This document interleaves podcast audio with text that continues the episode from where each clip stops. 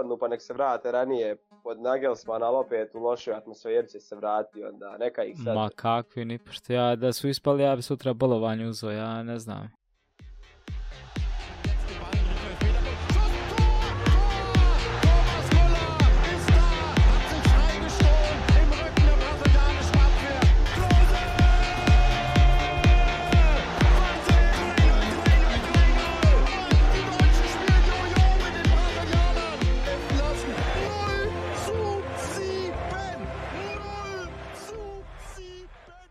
Pozdrav svim germanofilima, svim ljubiteljima njemačkog nogometa, ljubiteljima Bundeslige, Bayerna, a i onima koji će to postati.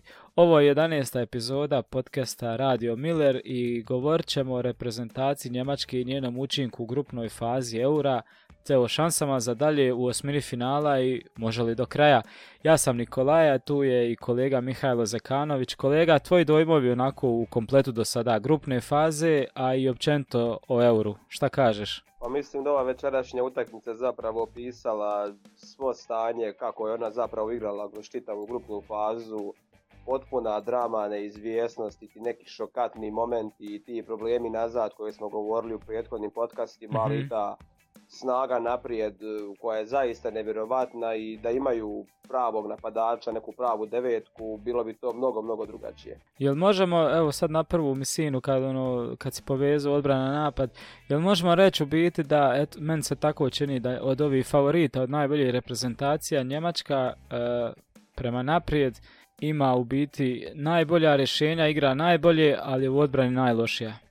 Ja sam takav dojam stekao. e, slažem se i zaista, nekako sam danas rekao i svom prijatelju, odbrana Njemačke je toliko loša, još sada zamisli da nije pozvao na kraju ni Humelsa na Evropsko prvenstvo, kako bi to izgledalo sa Džanom, Ginterom i Ridigerom. To zaista, zaista Bog ne zna na šta bi ličilo, ali vidjet ćemo sad protiv Engleza kako će se postaviti. Da, to je već, e, može se reći u biti da sad kreće jedan e, drugi turnir. A, pa ništa, A drugi turnir, aha, na drugi turnir i nadam se potpuno druga atmosfera nakon ovog večeras. pa sigurno, da. A, ništa, ajmo onda, pošto da puno ne, ne duljimo i ne raslačimo, idemo onda utakmicu po utakmicu da se osvrnemo jer smo tako i najavili ovaj, da nećemo dok ne završi grupna faza ništa e, snimat, pa tako da malo samo seciramo onda sve što se je dešavalo u grupnoj fazi, onda evo da krenemo od prve utakmice, znači Njemačka sa Fra- protiv Francuske u prvom kolu. Kako je po tebi izgledalo u prvom kolu?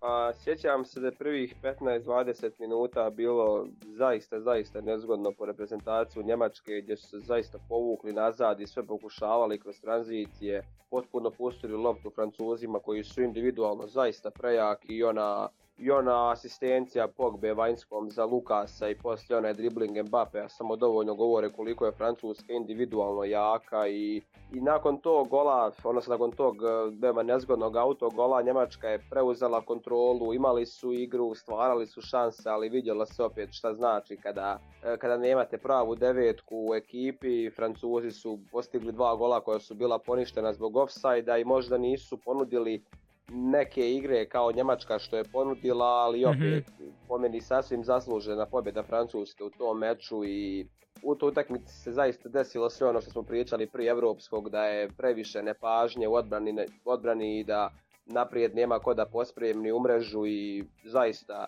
performans Matijasa Gintera i Sane u toj utakmici pa i Kevina, Kevina Volanda ono je zaista bilo u drugoligaškom stavu, a ne na ovoj Pa, je, po meni ono, Njemačka, uh, odigrali su dobru utakmicu, mislim, ne možeš reći dobru jer si izgubio kod kuće i šta ja znam, ali ako, što kažeš, e, ako gledaš na snagu Francuske, koliko je moćna, e, kako god pogledaš, Francuska je najmoćnija reprezentacija, ono, i, i talentom, i nogometnom inteligencijom, i onda na to sve još imaju onako moćne fizikalije, tako da, ono, još igraju, eto, taj nogomet kakav igraju, ono, čekaju te i onda te uništavaju tranzicijom. Potom je sve kad sagledam, ono, još mi je Njemačka i, i prva je utakmica i otvaranje prvenstva. Bilo mi je ok, ono, dobro mi je bilo, nisam očekivao ništa wow da se desi. Ali ovaj, jednostavno ostaje ono što sam eto baš ovih dana kad god o tome razgovaram. Francusku možeš pobijediti trenutno koliko su ljudi moćni, e, jedino tako da joj se prilagodiš. I možda bi bilo najbliže rješenje to da im uvališ im posjed i pusti im loptu i da, da, da oni organiziraju i nek se guše sami u tom posjedu ko što, ko što im se to i dešava. Eto, Mađarska im je dala loptu i oni su se gušili. Ali je problem što...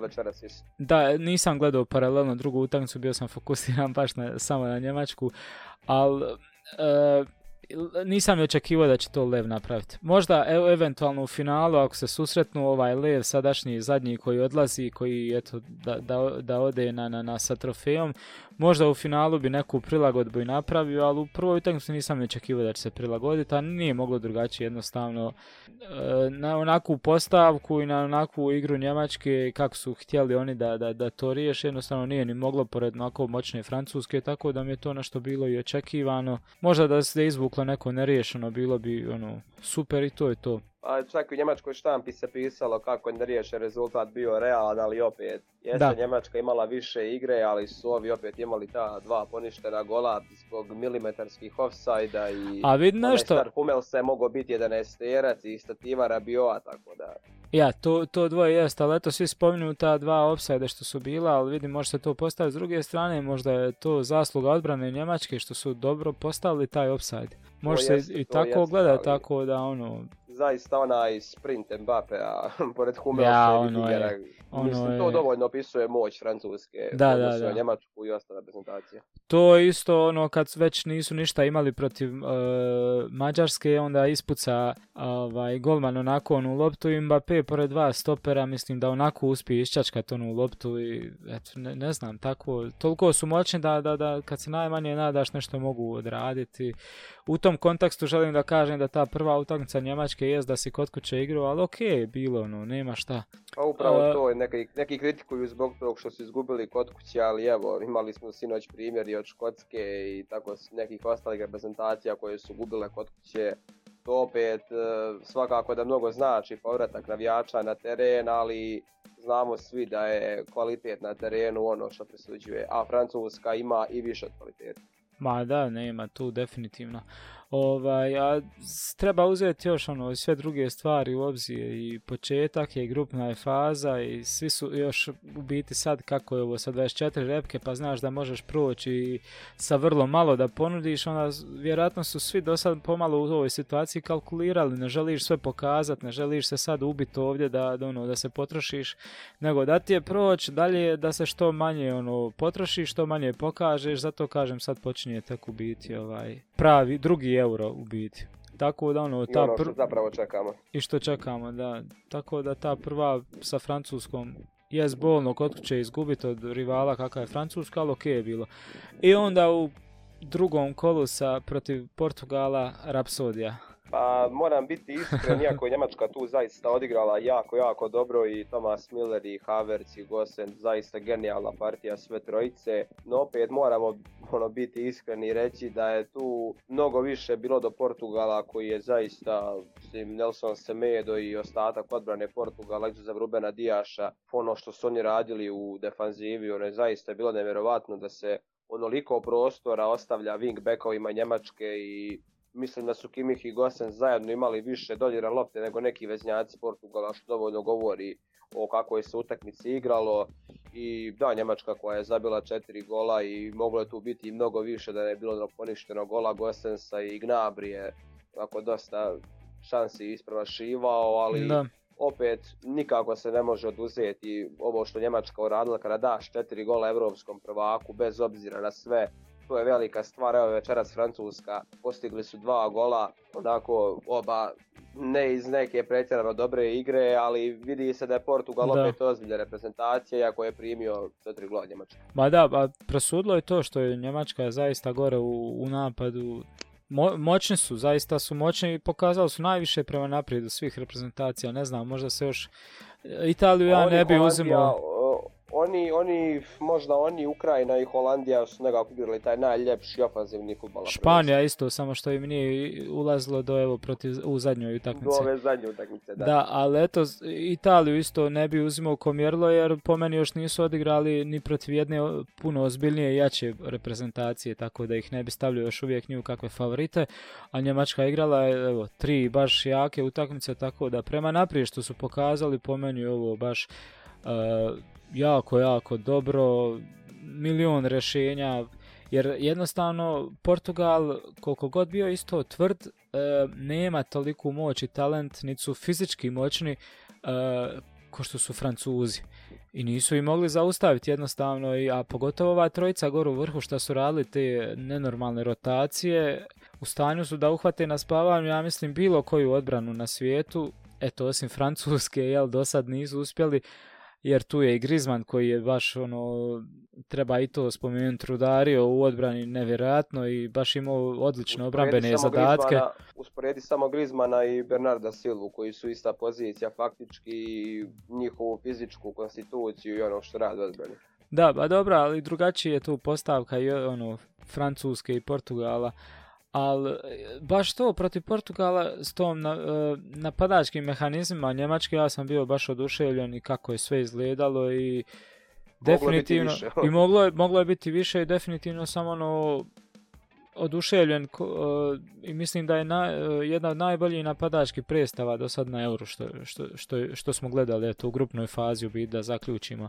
Jer je bila jedna raznolikost, pregršt ideja, uh, veliki broj napadačkih akcija i na toliki broj kvalitetnih dolazaka u zadnji dio terena moralo, moralo je rezultirati golovima i čak sam, evo sad kad, kad to poredim, gubili su 1-0 od Portugala, ja tad nisam sekunde imao straha da, ono, šta sad jebote. Nego, po tim akcijama, po tome sam jednostavno osjetio da ovo mora, mora se okrenuti, mora, moraju ući ti golovi, te šanse se pretvoriti u golove. Dok večera sam već imao više straha, ono, protiv Mađarske. Evo, da usput napomenem da snimam odmah iza utakmice. Tako da, eto, jedino se može opet okrenuti e, na tu stranu da nije štimalo i protiv Portugala nije štimalo u odbrani, jer ja sam imao ne znam kakav s tim osjećaj, ali svaki izlazak Portugala i bilo to kontra, polu kontra, pomalo mi je izgledalo kao opasnost, jer je bilo ono nesigurno malo. Pa, mislim, ta nesigurnost prati od onog svjetskog 2018, tako da slažem se oko toga i ovo što si rekao da je mnogo veći strah bio protiv Mađarske nego protiv Portugala i znamo iz kojih razloga, no opet da se nadovežem novo s Portugalom, e, to za 1-0 kada je Portugal dobio nisam ni ja imao nikakvi ono strah zato što prije tih 1-0 moglo je biti 3-0 za Njemačku i upravo se vidjelo i po tom samom pristupu utakmici koliko su oni zapravo superiorniji u odnosu na prvaka Europe dok ovo sa Mađarskom, evo doćemo do toga sad i tu je bila ta nesigurnost i to je to kada nemaš pravu devetku ekipe. Pa jest, da, ništa, ajmo se odmah prebaciti na, na, na ovu večeras utakmicu. E, samo bi jedan uvod napravio, ne znam koliko su ljudi to sve uspjeli upratiti. Evo ja ovdje sam u Njemačkoj pa mi je pljušti sa svih strana. Znači, e, osim što je to evo bila jedna luda utakmica koju samo može jedan ovakav turnir ponuditi. I to je jedna od najtežih utakmica kad se vadiš protiv ovakve ekipe i ono, biti ili ne biti i možete svašta poče, krenuti po zlu. Ali zbog sve ove evo LGBT kampanje i tih uh, duginih boja i na stadionu i kapitenske vrpce jer je to otišlo sve već u politička previranja, ovdje se stvorila jedan dodatan pritisak i na reprezentaciju i na Noera, a nekako osjetim da je to sve dalo s druge strane krila Mađarima isto, jer su oni osjetili kao... Da, i njihovim navijačima jer se moglo vidjeti koliko su i oni ovaj. I tako da se stvorila jedna atmosfera što mi je žao da je to otišlo izvan okvira nogometa jer se ova sva kampanja ispolitizirala, to su uključila cijela političar Europske unije e, protiv ovi, iz Mađarske, znači to je otišlo sasvim na jednu pogrešnu stranu što mi je baš žao da, da, da, znači na poluvremenu utakmice na njemačkoj televiziji e, vijesti idu zemaljske i glavna je vijest odmah to, kao UEFA nije dala da bude stadion u boj, duginim bojama i kao sad e, ovi političari, oni šta je ko izjavio, znači to je toliko okrenulo se na pogrešnu stranu da baš mi je žao i nekako se radujem da to sad ide na Wembley i da se malo i od toga distancira više i, jer baš ne želim da sad jer e, sve te akcije su otišle skroz skroz su ispolitizirane, otišle su na pogrešnu stranu da to i onda su taj nogomet sad skroz okrenule da baš mi je žao što je to bilo i onda je cijelu večer nekako s tim nekim grčem još dodatnim Njemačka ušla u ustup. Moglo se vidjeti na Noeru koji je dio te akcije, onako bio i dosta nesiguran. E, tako da taj neki kontekst još dodatni koji se stvorio da još si favorit, ono, kontaž treba, može se to dobiti tek tako lako. Mađari proslije boda sa Francuskom gdje su ono odlično, baš su dali sve od sebe.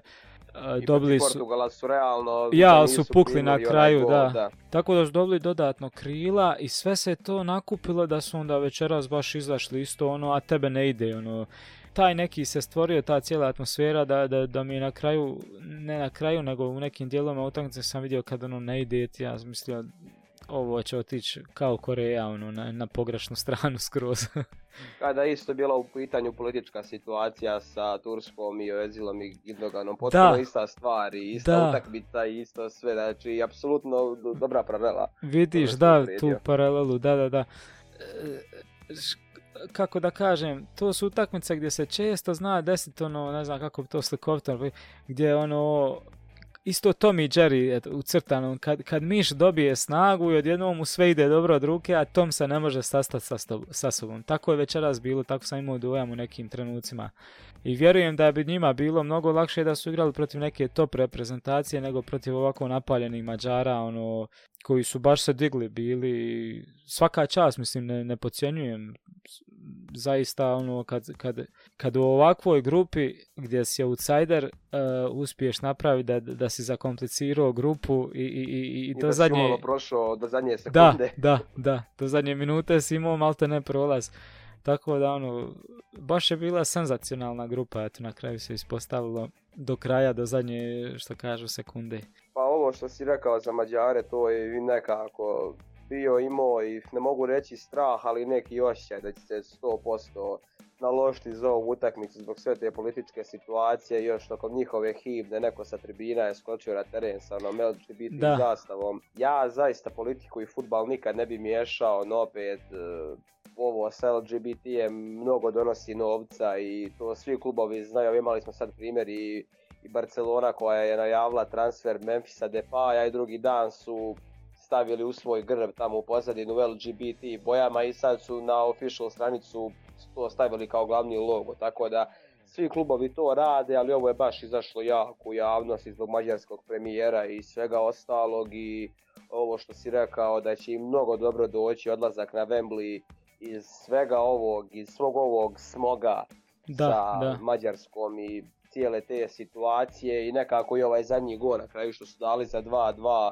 im sigurno briše taj pritisak i ubijeđe sam da će protiv Engleske mnogo, mnogo, mnogo sigurnije da. izgledati nego večeras. Da, da, da. Apsolutno, apsolutno se slažem i e, mislim da se razumijemo, ja sam uvijek na strani svih koji su diskriminirani, koji uopšte ne, ne želim da iko bude diskriminiran to sve, ali ovo je otišlo sad, mislim da se sa ovima, s ovim stvarima i ovim kampanja, kampanjama okoris, okoriste druge ljudi kojima uopšte nije bitno ko je diskriminiran, nego oni to provode radi svojih političkih i svih drugih stvari, tako da je baš otišlo predaleko i zbog toga mi ono baš žao tako da je izašlo iz okvira neki normalnog i šteta da je nogomet baš i, e, u jednu ruku nogomet je ispao taoc toga svega sad eto kako je ispalo. Pa i ovi svi ostali sportovi, mislim, prošle godine u, u košarci ko prati NBA zna da je onog sa crncima bio veliki da. skandal, pa onda na kraju Luka Dončić koji je samo nešto dobacio ovom Montrezu Kerelu koji je crnac i onda oko toga nastala čitava drama i zaista nekako od onog svega sa crncima na kraju sad pretočilo se i u ovo sa, sa LGBT populacijom. Evo vidim da je sada mnogo, mnogo sportista u Americi i u wrestlingu i u UFC-u, da mnogo mm-hmm. nekih boraca e, izlaze kao coming out i govore da su i biseksualci, mislim, ne znam, to sada postaje ogroman trend koji donosi novac i što si ti rekao, futbal postaje veliki taoc toga i nadam se da će ovoga biti sve manje, ali u suštini bit će suprotno toga. Ovog će biti sve više i više kroz naredne godine. Da, jedna druga stvar koja mi se jest da je bilo ono, grč gledat utakmicu jer svašta je moglo i svakako je moglo završiti. Ali s druge strane, kad se malo sad odmaknemo, ovaj, zanimljivo bilo pratiti, e, ok, Njemačka imala svoj taj prvi plan, i držala ga se i kad su vidjeli da više ne ide, da ne možeš kružiti okolo dobro, dobro odbrane Mađarske, nisu ono, e, nisu sad inzistirali ono samoubilački na tome pa do kraja. Kad su vidjeli da ne ide, ok, idemo, idemo sad ubacivati u 16, ono, idemo sa drugom, drugom, ovaj, drugim planom. Pa kad to ne ide, onda ono, idemo nešto treće. Mislim da su na kraju imali tri, možda čak i četiri plana kako da se, da, da, da se zabije taj gol. To mi se baš svidlo.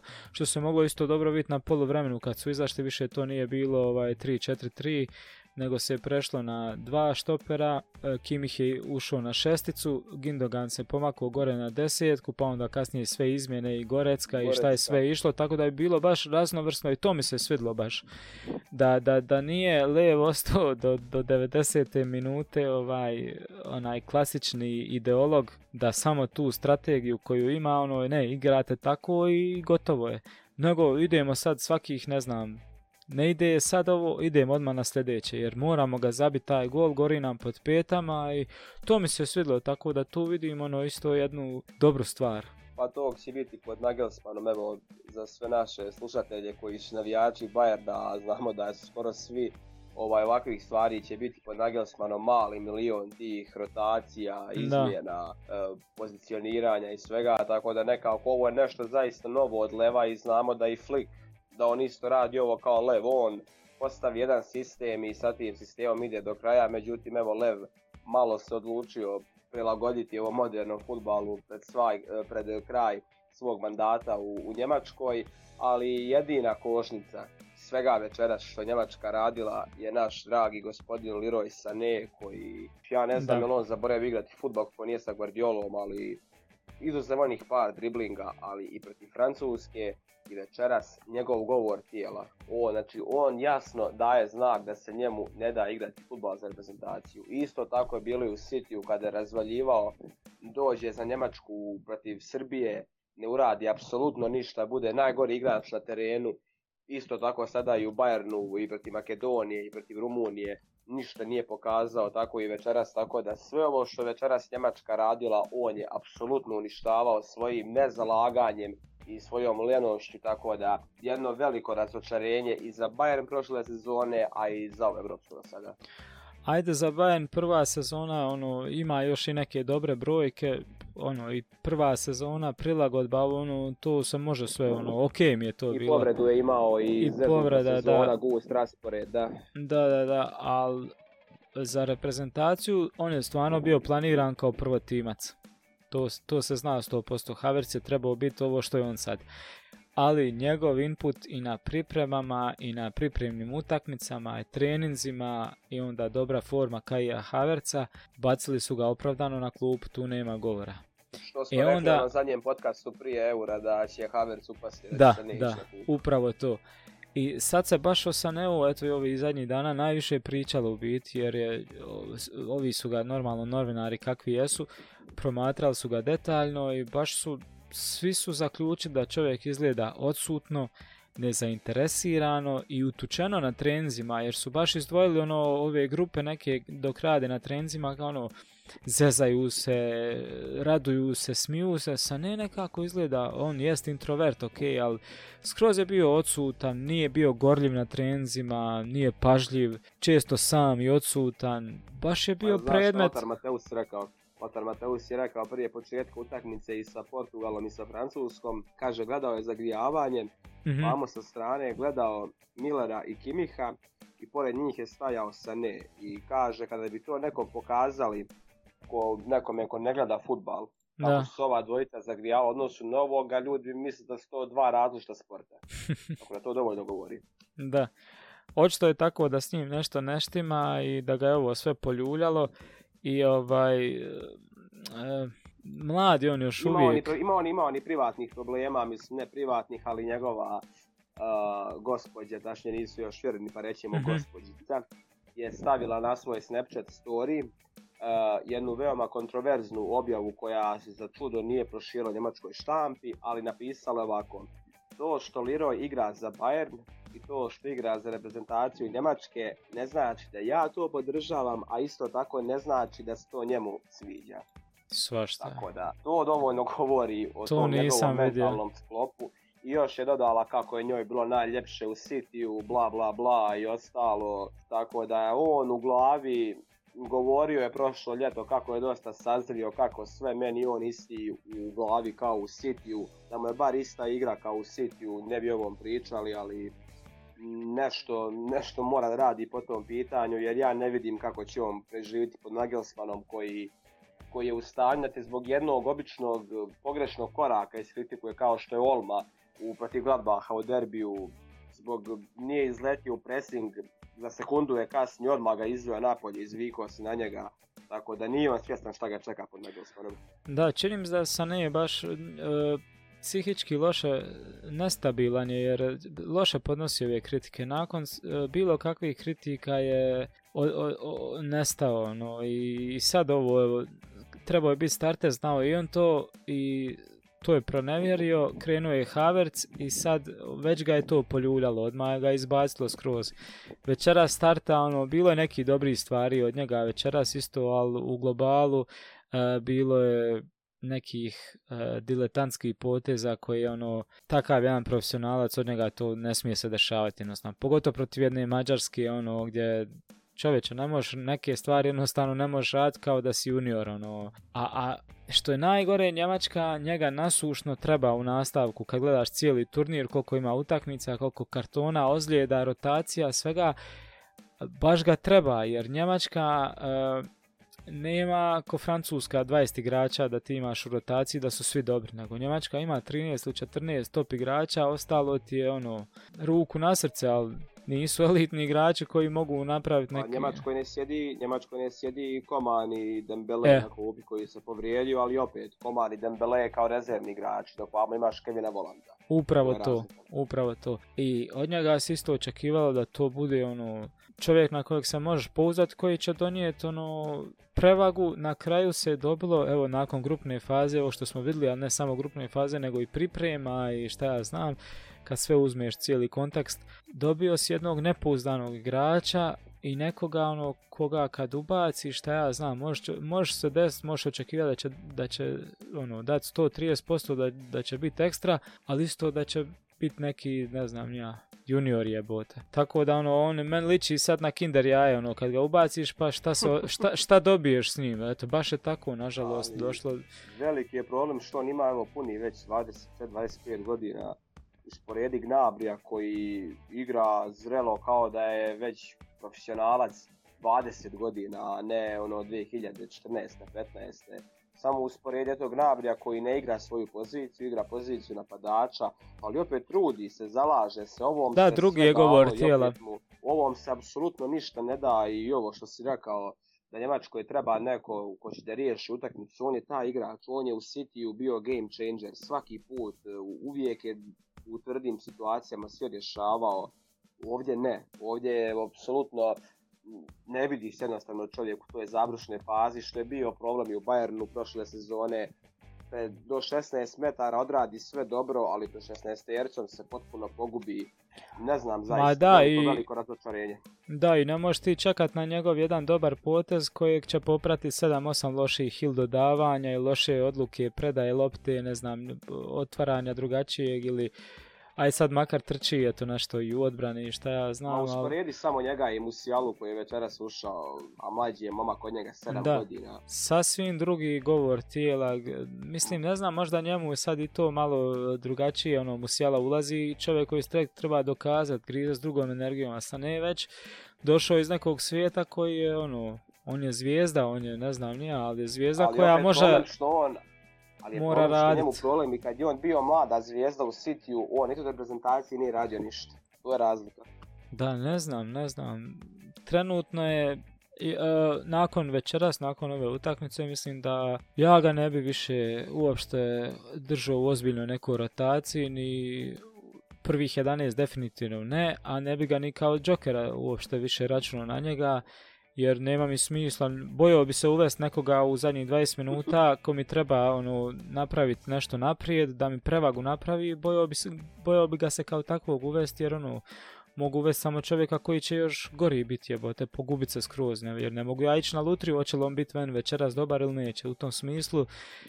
Ne bi ga, ne bi ga više ozbiljno računao, uh, mislim da je njemu najbolje sad da, da, da, malo u glavi poradi na sebi, da te pripreme s Bayernom odradi na novo i da malo na novo neke stvari pokrene, postavi i pokrene i onda s Nagelsmanom i da, da, da nadam se krene kao drugačiji igrač, da se vrati više. A njemu je zaista pod Nagelsmanom naredne sezone, što kažu englezi, dur, da. Ja sam zaista svjestan toga ako se on naredne sezone ne pokaže ili će otići na neku pozajmicu ili će ga predati jer nema u Bayernu, nema jednostavno tog čekanja.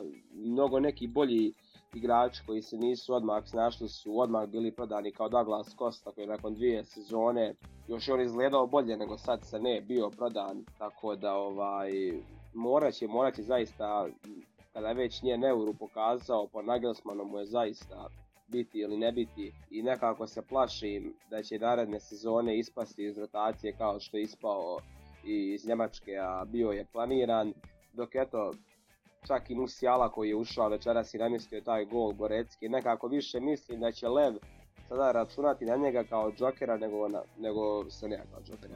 Pa jest, jako zvuči ono 17-godišnjak, ali mali večeras kad je ušao, uh, skroz je racionalno igrao. I nije bio ni impresioniran, ni ništa, tako da... Svi danas mladi igrači, 18, 17, 19 godina, svi oni danas djeluju toliko zrelo kada hoće, tako da nije to nikakva novina. Zaista i on je pun adrenalina i svega, probio su Bayernu za Njemačku, odabrao Njemačku, gura ga se maksimalno, on je zaista po tom nekom sretnom zvijezdom i koristi apsolutno svaku priliku. Da, samo bi se nadovezao još na Sanea u kontekstu Bayerna, ovaj, ima puno je plaćan, ajde dobro koliko je plaćan i nije puno u biti, prepolovili su on taj iznos, koliko je bilo 45 miliona, jel?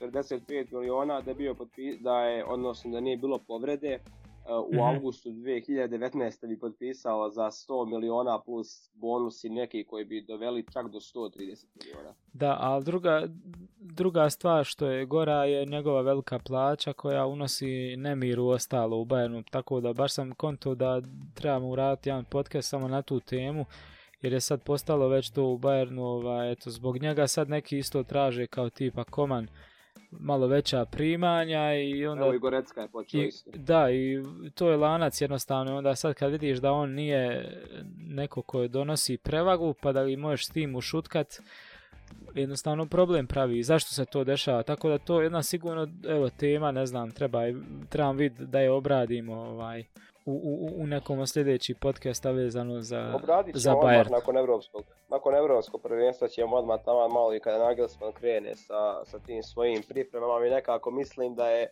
ovo sada sa Saneom što se dešava da je ovo možda primjer zašto Bayern u prošlosti, ovo bliskoj nekoj prošlosti, nije uzimao te neke zvijezdane igrače, nego uvijek išao tim stopama uzećim ovog jednog Kimiha koji je možda talenat i tako nekog, jer eto šta se desi, dovedeš neko jako ime i ono ti se ne pokaže dobro, a ima jaku platu i onda svi ostali isto to hoće. Da, povući. Ali eto, nećemo biti toliko, ovaj, ostavit ćemo mu još ko zna, možda, možda postane malo smo novi... rentali, malo smo, malo da. smo previše rentali, ali, ali samo ću reći, možda sa ne postane u Bayernu novi Robin, samo evo do sljedeće sezone dok se prilagodi A, malo evo, bolje. I Robin, se, i Robin se isto tako kritikovo, ali... E pa to, zato vučem paralelu i s njim, ono. Opet, Robin je u prvoj sezoni riješio utakmicu i protiv Uniteda i protiv Fiorentine i ono u kupu u finalu, tako da imao je Robin svojih promašaja, ali da. Vidjet ćemo, ajde, vidjet ćemo. Pa nije, nije ovaj imao ispoče, ono, za prvu sezonu loša brojka u Bayernu, ali eto imao je više loši ovako poteza, ali eto. Isto se Robin kritiko u reprezentaciji na onom svjetskom 2010. za nepromašaj. Eto, vidiš. Tako da vuku, vuku tu paralelu, ali nadamo se... Neka isto završi onda, da. Neka isto. Samo bez poraza u finalu Lige šampiona. Da, da, da, Ono, da, da. Nek Samo ne da se- uzima penale nikakve. A, a, evo, grupna faza iza nas. e, ja bi samo volio da izdvojim, eto sad kako mi je to, ono, kad sve vratim.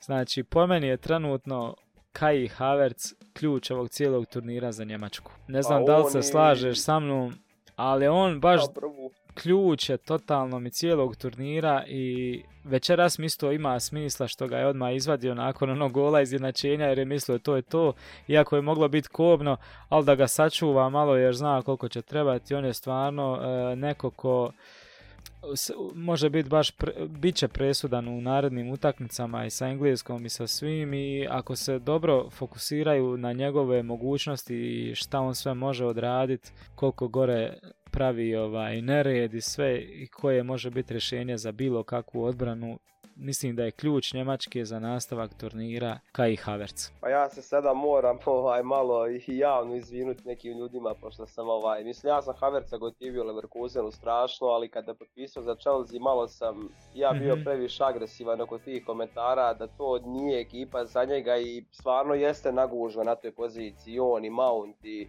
i ostala ta ekipa, ali sam malo davao previše kritika u vezi njega i evo momak ponovo djeluje kao onaj generacijski talent iz Leverkusena, ja zaista povlačim ono što sam rekao da je malo previše užurbao u, u Chelsea, tako da slažem se, on je meni, ne mogu reći da je slično, sličan Tomasu Milleru, ali nekako najbliže onom što Miller radi bez lopte, ali sa tehnikom je mnogo bolji, odnosno tehnički mnogo bolji od Millera i nekako on i Miller i Kimmich su mi tu glavni nekako poveznici i igrači u reprezentaciji. Evo sada Gorecka koji se oporavio od povrede i koji Da. je, ja mislim, večeras pokazao zašto je mnogo bolji igrač od Ilkaja Gundogana, tako da ovaj, mislim da, da se slažem sa tobom oko Kaverca, da je on uz Millera i Kimiha nekako glavni igrač reprezentacije na ovom turniru. Da, Miller definitivno da, to, ali s tim da je ovaj Miller u reprezentaciji sad jedan malo još drugačiji Miller i Miller koji je spreman isto sve napraviti pravi, eto vidjelo se to do sad, isto u tom smislu da, da, da, da Havertz bude glavna zvijezda i sve mu spremaju, ali ne bi mogli da on nije takav jer kakve rade rošade i kakve on ima mogućnosti i sa svojim fizikalijama i, i, i može i glavom zabiti, ima dribling odličan i, i, i odličan je čitač prostora, znači, a, a igra s Millerom i sa Gnabrijem i njih trojica gore šta rade u, u, u koliko se gore, jednostavno imaju uh, nezaustavljivu mogućnost rotacije i gdje god da se nađu mogu napraviti višak i, i, i neko čudo i bilo šta i zabit gol. Ok, Miller ga neće zabiti možda jer nije mu to primarno, ali zabit će ga oni jer im je Miller to na, ovaj, što se je moglo vidjeti po trećem golu Portugal jer im je on to omogućio, nacrtao im je akciju odmah i ispravili su je i zabili. Ali je Havertz ključ, bez, bez njeg neće moći. I još sa strane imamo i, i Gorecku, i, Bože Gorecku, imamo još i Kimiha i Gosensa po tim bočnim pozicijama Da. gdje zaista rade čuda, ok, protiv Francuske se vidjelo da Kimih, da mu treba još možda dva, tri treninga da se malo uhoda na tu bočnu poziciju, pošto nije igrao od, od augusta prošle sezone, sada je on tu već jako dobro ustaljen i jedino što me brine jeste ta odbrana, ali ovo sve drugo zaista lijepo funkcioniše i bit će jako veselo protiv Engleske na Wembleyu. Pa nada nam je samo eto kako odmiče turnir da će se dizati ta odbrana, ovaj, malo da će biti to čvršće, a sa, sa Kimihom ono, i to i ta strana njegova je tamo još dodatni bonus jer ok, on igra u, toj postavci, tamo je kao desni back, ono, e, right wing, ali e, koju mogućnost s njim imaš, vidio si kako ulazi u sredinu, kako prolazi Ginter, I oni onda gore na krilo, centar šutevi, sve.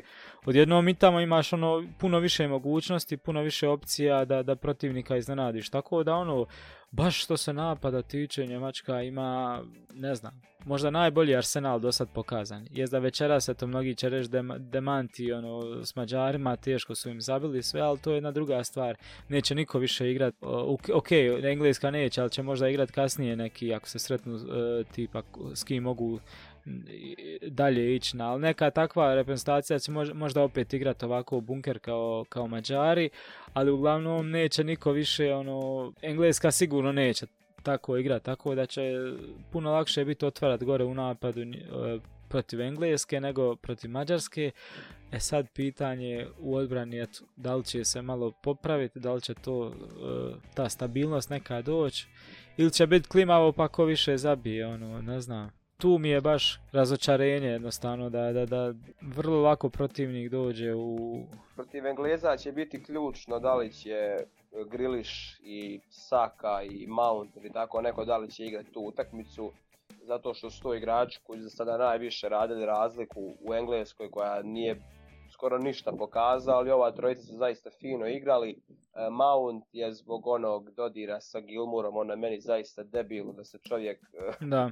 stavi u izolaciju, a ne stavi se cijela reprezentacija Škotske koja je trenirala sa momkom i ostalo, da on ne igra sada dok Saka i Griliš su navodno upali u postavu sinoć, odnosno preksinoć, kada već e, upali su zato što su Englezi osigurali prolazak dalje i onda kao bacio ih je zbog toga, ali mm opet onakvu razliku su napravili i ako njih dvojica budu igrali u startnoj postavi, odbrana Njemačke mora biti na visini zadatka apsolutno svaki minut, jer je Jack Grealish u tom moru precijenjenih igrača u Engleskoj, najpocijenjeniji igrač tamo i koji zaista da igra u bilo kojem top klubu bio bi sigurno ne kandidat za zlatnu loptu, ali top 5 igrač na svijetu sigurno. On je zaista pregenijalan igrač i Ginter i Ridiger i ekipa moraju jako dobro pasti ako mu igrao.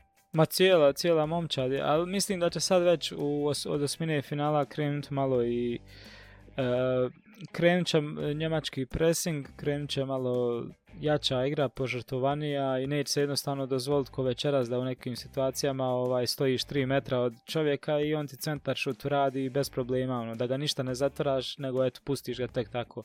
Mislim da se to neće više desiti jer ide osmina finala i sad ideš na na sve ili ništa jer te, jer te nema. Jedna je utakmica, ne može se vaditi, ne, jednostavno nema mjesta greški, Miller se dobro vratio, evo večeras je pokazao da može, mislim da je ta, ono, još imaju eto do utorka vremena da se regeneriraju, Gorecka in, Gorecka je dobitak, znači on može odigrat, već je sad ono, oporavljen. Musijala se evo sad pokazao kao dobar džoker, tako da ono ima neki dobri stvari. Kako bi priča bila da Musijala zabije gol reprezentaciji za koju je odbio nastupati, to matična. To bi bila priča, znači, uf, kao da, da, da. Sergej Barbarez protiv reprezentacije Srbije, taj, taj fazon, znači bukvalno slično tome. Da. Ma ako sam upiše nastup, bit će priča, a kamoli gol, to nema, nema govora o tom. Da, nadam se da neće doći do toga da mora on ulaz kao Joker koji mora vaditi situaciju. I ono što će sigurno biti najgore ako, to mi je moj prijatelj Dušan Žiković, sinoć pričao, koji ovaj putem pozdravljam, ovaj, 2006. kada je Portugal izbacio Englesku sa svjetskog prvenstva, e, Ronalda su zviždali apsolutno čitavu sezonu na bilo kojem stadionu u Engleskoj, posebno na Old Traffordu i sada ista takva stvar se možda desi i sa Wernerom i Ridigerom i ekipom u Chelsea ako ih izbate. Da, u biti oni dolaze sad tamo na, na domaći teren. na domaći teren, da. A ne znam, da, evo ne znam šta ti kažeš, po meni ja bi ono, misli, ono, prepustio bi ipak engleskoj favorit je taj zbog domaćeg terena i možda je to njema... zbog medija i PR-a i svega to. Da, možda Njemačkoj to i odgovara i možda i bolje da se nađu u, u takvom sad onaj nekom E, postavci cijelog tog meča i možda konačno onda izađu i napaljeni malo i tako A da... Najviše će imati Englezi i nata zbog onog što se desilo na svjetskom 2010. kada je Lampardu je priznat apsolutno čist gol i vjerovatno će se oko toga sada napraviti uh, taj neki storyline oko toga. Da, tabloidi će to sve povaditi. sve to, da, to su Englezi naravno, ali opet mislim da ako oni budu favoriti nekako da će se Njemačka mnogo tu više naložiti i zbog tog što su ih svi otpisali nakon meča sa Francuskom i jer imaju taj relief nakon tog gola za 2-2 i što su gosti i sve i zaista bit će, bit će jako pakleno. Da, ne, Englezima baš, mislim da kad ovako gledam, e, njima je puno gori ovo ždrijeb da dobiju Njemačku nego Njemačku što je dobila Englesku. Ali rekao bi da je, neko ostane da je Engleska favorit. Neka ostane, ali bila i Barcelona, ako se sjećaš, protiv Bayerna favorit po španskim medijima prije onog meča u, Ligi šampiona, tako da da. to je to, ne znam, evo, jesmo šta zaboravili, mislim da, da, da, da, smo prošli ono osnovno sve, da, ono, da opet puno ne, ne duljimo. Pa u suštini to je to i ako ispadnu od Engleza ili ako prođu, uglavnom raznosit ćemo da li ćemo raditi podcast po, po podcast e, u odnosu na njihov rezultat, ali ako bude neki epski spektakl možda obradimo, vidjet ćemo. Pa da, mogli, mogli bi se javiti u biti malo. da, pa mogli bi, ipak je to možda najveći derbi ove faze takmičenja. Da. Ništa onda to bilo to. Evo da, da pozdravimo sve slušatelje i zahvalimo im se na dosadašnjem praćenju, slušanju, podršci i svemu ostalom. Pratite nas i dalje, preporučite dalje svim drugima i ostanite uz nas, e, komentirajte ispod videa obavezno neke prijedloge, neke e, nove ideje, nove teme koje bi mogli raditi u, u buduće i hvala vam evo. Isto tako i od mene hvala svima vama što slušate naše podcaste. Jedan od njih je skoro prešao hiljadu pregleda, ovaj prošli iz euro i prije toga skoro preko 6-700 pregleda. Mi zaista bez nekih velikih ulaganja i promocija i nekako što mi kažemo napravili smo ovo ograničeno samo za fanove Bayerna i reprezentacije i, i Njemačke i Bundeslige, tako da svim, svima vama hvala što ovo slušate i posebno stranicama koje pozdravljamo u uvodu BVB, Balkan, Njemački nogomet, Bayer, Balkan fans, zaista ovo nisu neke velike cifre, ali za ovo što mi radimo zaista jesu i nadamo da će ovo dugo da traje. Da, ljudi hvala vam puno i do sljedećeg slušanja. Puno pozdrava.